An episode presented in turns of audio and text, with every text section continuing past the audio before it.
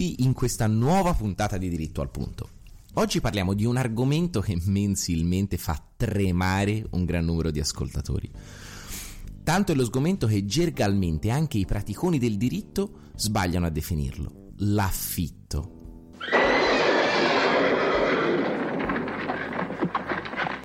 Come nostra consuetudine, divideremo la puntata in quattro parti. Una prima in cui analizzeremo l'errore in cui caschiamo tutti, ovvero la differenza fra l'allocazione e l'affitto. Una seconda sulla normativa di riferimento e qualche consiglio pratico, per andare come sempre diritti al punto. Una terza in cui parleremo di una particolare ipotesi di locazione, quella d'uso transitorio. E infine un'ultima parte in cui vedremo la differenza tra i contratti di locazione di immobili ad uso abitativo e quelli ad uso commerciale. Come al solito però, prima di iniziare, vi ricordiamo che potete seguirci sul nostro canale Facebook, su quello Instagram, sul nostro sito www.dirittoalpuntopodcast.com, dove potete trovare anche i nostri articoli. Vi raccomandiamo come sempre di iscrivervi ai nostri canali, fra i quali ricordiamo Spotify, Apple Podcast e YouTube, per restare sempre aggiornati. Partiamo! Capita molto spesso, per non dire sempre, che quando le persone affrontano questo argomento parlino del pagamento dell'affitto. Se volessimo essere precisi, e dobbiamo esserlo, l'affitto è regolato dagli articoli 1615 e seguenti del Codice Civile ed è un particolare tipo di locazione che consiste nel concedere l'uso di un bene produttivo, mobile o immobile per un determinato periodo di tempo attraverso il pagamento di un canone. Cosa si intende per bene produttivo? È semplice, spieghiamolo sempre con un esempio. La nostra Cristina è proprietaria di un vasto terreno di circa 100 ettari su cui sono impiantate viti pregiate.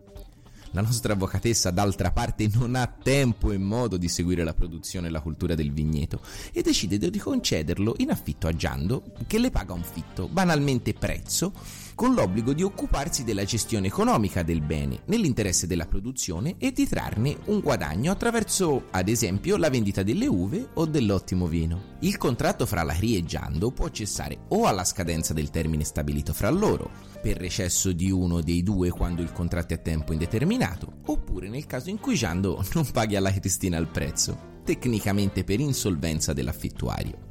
Un'ultima precisazione. L'affitto impone all'affittuario l'obbligo di gestirlo senza cambiare la destinazione e conservando l'efficienza dell'organizzazione e degli impianti. Rispetto al nostro esempio, Giando non potrà espiantare le viti ed impiantare le pregiate barbabietole di cui vi abbiamo parlato nella puntata 12 della prima stagione. Inoltre dovrà farsi carico di tutte le riparazioni ordinarie. Ipotizziamo si rompa un trattore mentre quelle straordinarie spettano alla nostra CRI. Veniamo ora alla locazione che più ci interessa, quella di immobili ad uso abitativo. I principi fondamentali possiamo dire essere molto simili, infatti l'affitto è un particolare tipo di locazione.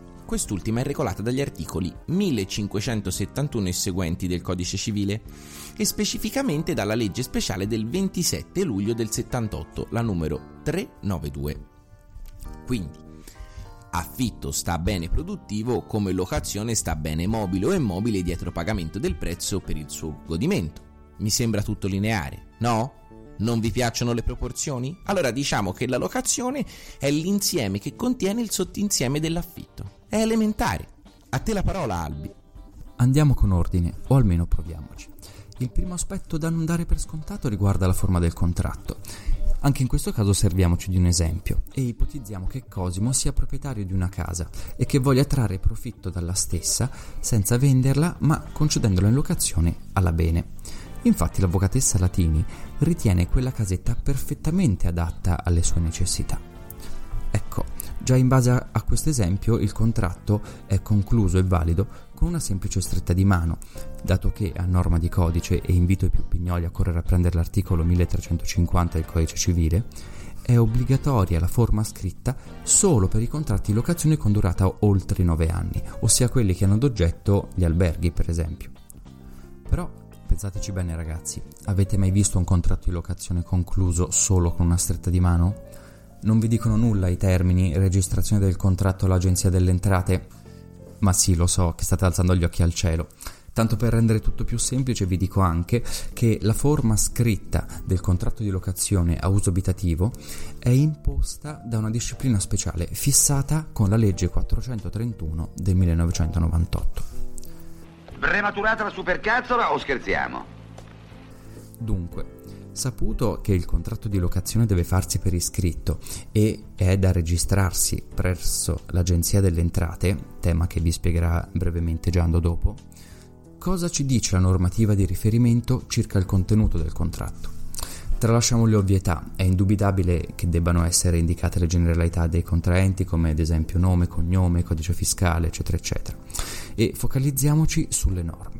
L'articolo 1 della legge 392 del 78 ci parla della durata e ci dice pacificamente che la durata minima è pari a 4 anni. Pacifico? Non c'è nessuna deroga? Anche questa volta spunta l'inghippo. Diciamo che in generale la durata standard del contratto è di 4 anni, rinnovabile per ulteriori 4 anni, se nessuna delle parti comunica all'altra, 6 mesi prima della scadenza, con una lettera raccomandata, che non intende rinnovare il contratto di locazione. Così prevede l'articolo 3 della legge 392 del 78. Pensate però che sia finita qui? No, di certo. Il legislatore prova sempre a complicarci la vita e noi di diritto al punto siamo qui apposta per semplificarvela, o almeno ci proviamo. Torniamo a noi.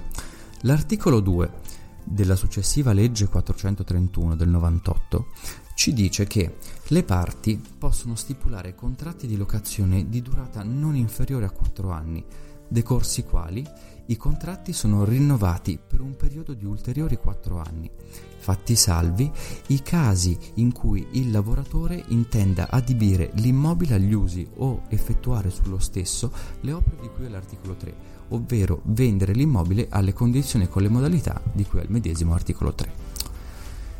Così, tornando al nostro esempio del contratto fra Cosimo e Benedetta, se alla scadenza dei primi quattro anni Cosimo vuole vendere la casa o vuole adibirla a propria residenza perché nel mentre magari ha venduto quella in cui viveva, avvisando per tempo Benedetta, Cosimo è legittimato a far sì che il contratto di locazione di bene non si rinnovi per i successivi quattro anni. Attenzione ragazzi, la norma che fissa le eccezioni al rinnovo automatico sono molte, ma vi abbiamo indicato solo le due principali.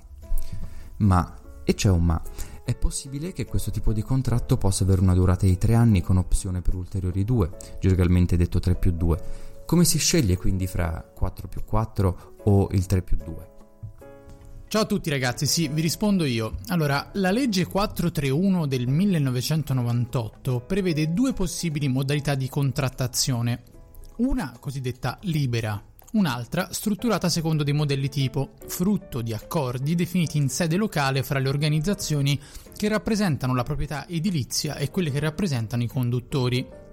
Per questo, laddove sul territorio ove è situato l'immobile sia stato concluso un accordo fra le organizzazioni e la conseguente stesura e adozione di un modello tipo, i contraenti saranno liberi di decidere se utilizzare il modello classico della durata 4 più 4 oppure quello del 3 più 2. Dunque, analizzata la questione della durata, vediamo altri elementi più o meno essenziali all'interno di questi contratti. Sicuramente il prezzo. Questo è solitamente indicato per l'intera annualità e frazionato nelle 12 rate mensili che il conduttore è tenuto a pagare al locatore.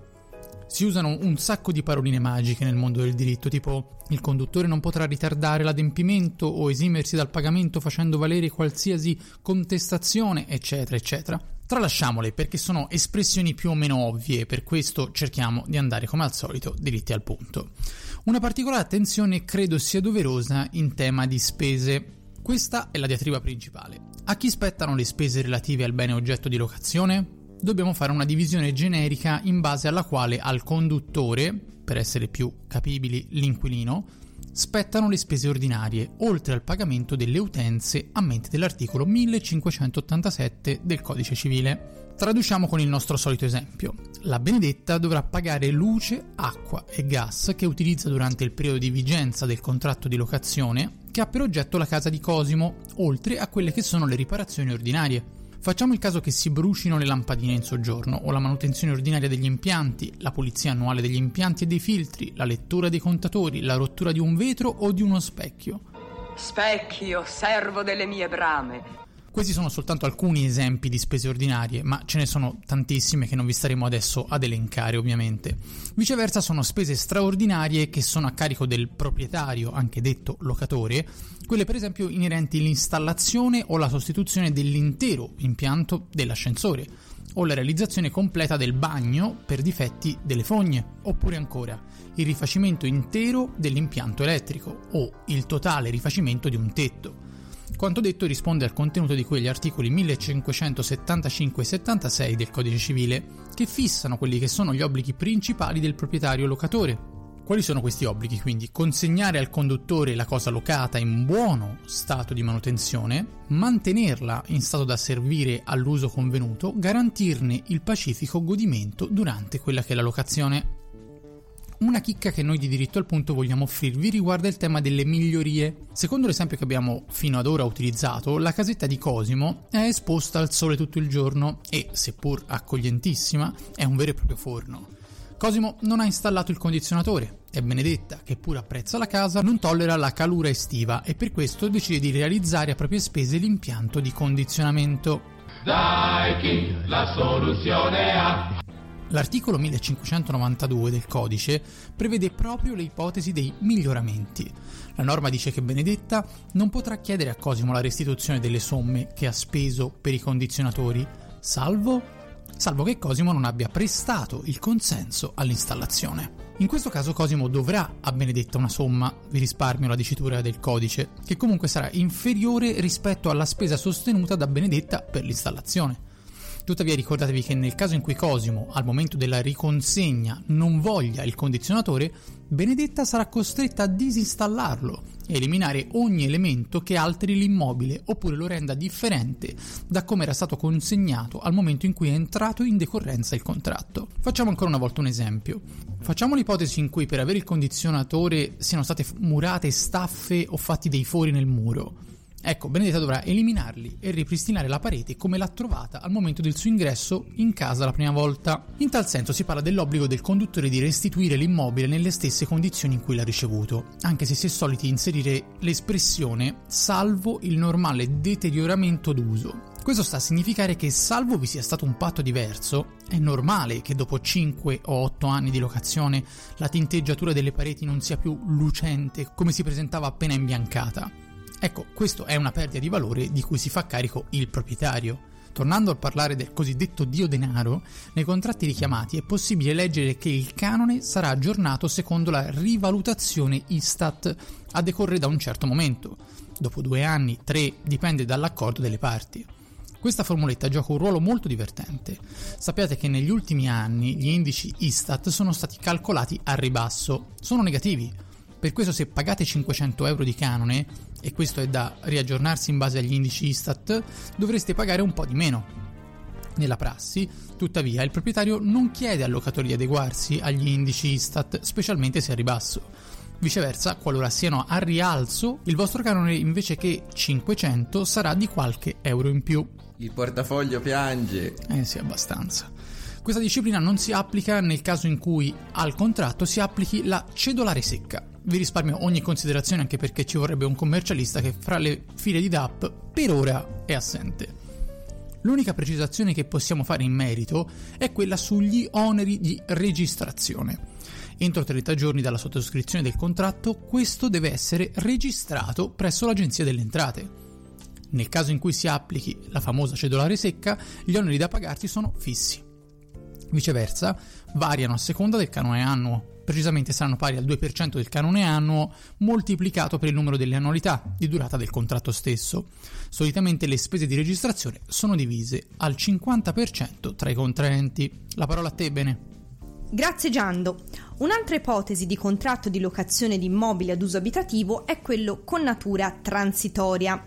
Serviamoci ancora una volta di un esempio. Ipotizziamo che stavolta Alberto sia un grande manager di un'enorme industria farmaceutica Albi lavora a Londra, ma la società gli chiede di trasferirsi per un anno qui a Firenze e svolgere la propria attività professionale.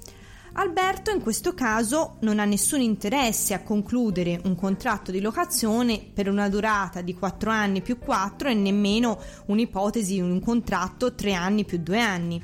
Ecco che il legislatore è venuto in soccorso di Alberto con la previsione del contratto di locazione ad uso transitorio che è regolamentato dall'articolo 5 della legge numero 431 del 1998. Riassumiamo gli elementi essenziali. Il contratto di locazione ad uso transitorio deve avere per legge una durata compresa tra 1 e 18 mesi. Se la durata supera i 30 giorni, il locatore deve registrare il contratto entro i 30 giorni successivi e deve anche fornire tutta la documentazione al conduttore è necessario utilizzare il modello predisposto e messo a disposizione dal Ministero dei Trasporti e delle Infrastrutture, compilandolo in ogni sua parte e inserendo i dati delle due parti, le caratteristiche dell'immobile, l'importo del canone, le modalità di versamento, l'espresso riferimento all'esigenza transitoria, quindi nel nostro esempio l'attestazione della società che Alberto deve trasferirsi a Firenze per questioni lavorative legate alla società stessa e la clausola con cui l'inquilino dichiara di aver ricevuto tutte le informazioni e la relativa documentazione. Una particolare tipologia di contratto di locazione ad uso transitorio riguarda i contratti per esigenze abitative di studenti universitari. Con tali contratti il locatore mette a disposizione di uno o più studenti un immobile ad uso abitativo, sito nel comune sede dell'università o in un comune limitrofo. In questo caso il contratto deve avere una durata che è compresa fra i 6 e i 36 mesi e deve contenere l'espresso riferimento al fatto che il conduttore fuori sede è iscritto ad un corso universitario presso la locale università, debitamente indicato. Fatto salvo l'assoluto divieto di sublocare l'immobile oggetto del contratto, il contratto di locazione ad uso abitativo di natura transitoria non è però soggetto all'obbligo di disdetta, Infatti, al termine del periodo stabilito, questo cessa in automatico. Se il conduttore intende prolungare il contratto, dovrà comunicare al locatore il perdurare dell'esigenza transitoria, ovviamente con l'apposita documentazione, e chiedere poi il rinnovo. Per quanto riguarda il pagamento del canone, il suo importo può essere liberamente determinato dalle parti, salvo alcune eccezioni, che sono proprio rappresentate dagli accordi territoriali attivi in alcune città italiane, quali ad esempio Roma, Milano, Venezia, Firenze Napoli, e nei comuni confinanti con le città e nei capoluoghi di provincia. Lascio la parola a Cri. Grazie bene. Infine, ma non per importanza, meritano attenzione quelli che sono i contratti di locazione per immobili diversi da quello ad uso abitativo, che sono disciplinati dagli articoli 27 e seguenti della legge 392 del 78. La particolarità della locazione a uso non abitativo è che presuppone la destinazione dell'immobile allo svolgimento di un'attività industriale, commerciale, artigianale. Anche in questo caso vale quanto abbiamo detto finora per i contratti quindi di locazione di immobili ad uso abitativo, ossia che il contratto deve avere forma scritta ed essere registrato all'Agenzia delle Entrate entro 30 giorni. Quanto alla durata, questa è strettamente connessa all'attività svolta dal conduttore e deve essere espressamente indicata nel contratto. Tuttavia non potrà essere inferiore a 6 anni per quelli che sono gli immobili adibiti ad attività commerciali, industriali o artigianali e non potrà essere inferiore a 9 anni per lo svolgimento di attività alberghiere o imprese assimilate.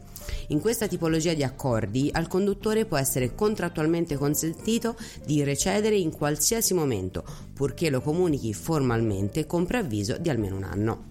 L'elemento della durata del contratto lo ritroviamo anche nei casi di automatico rinnovo e di disdetta.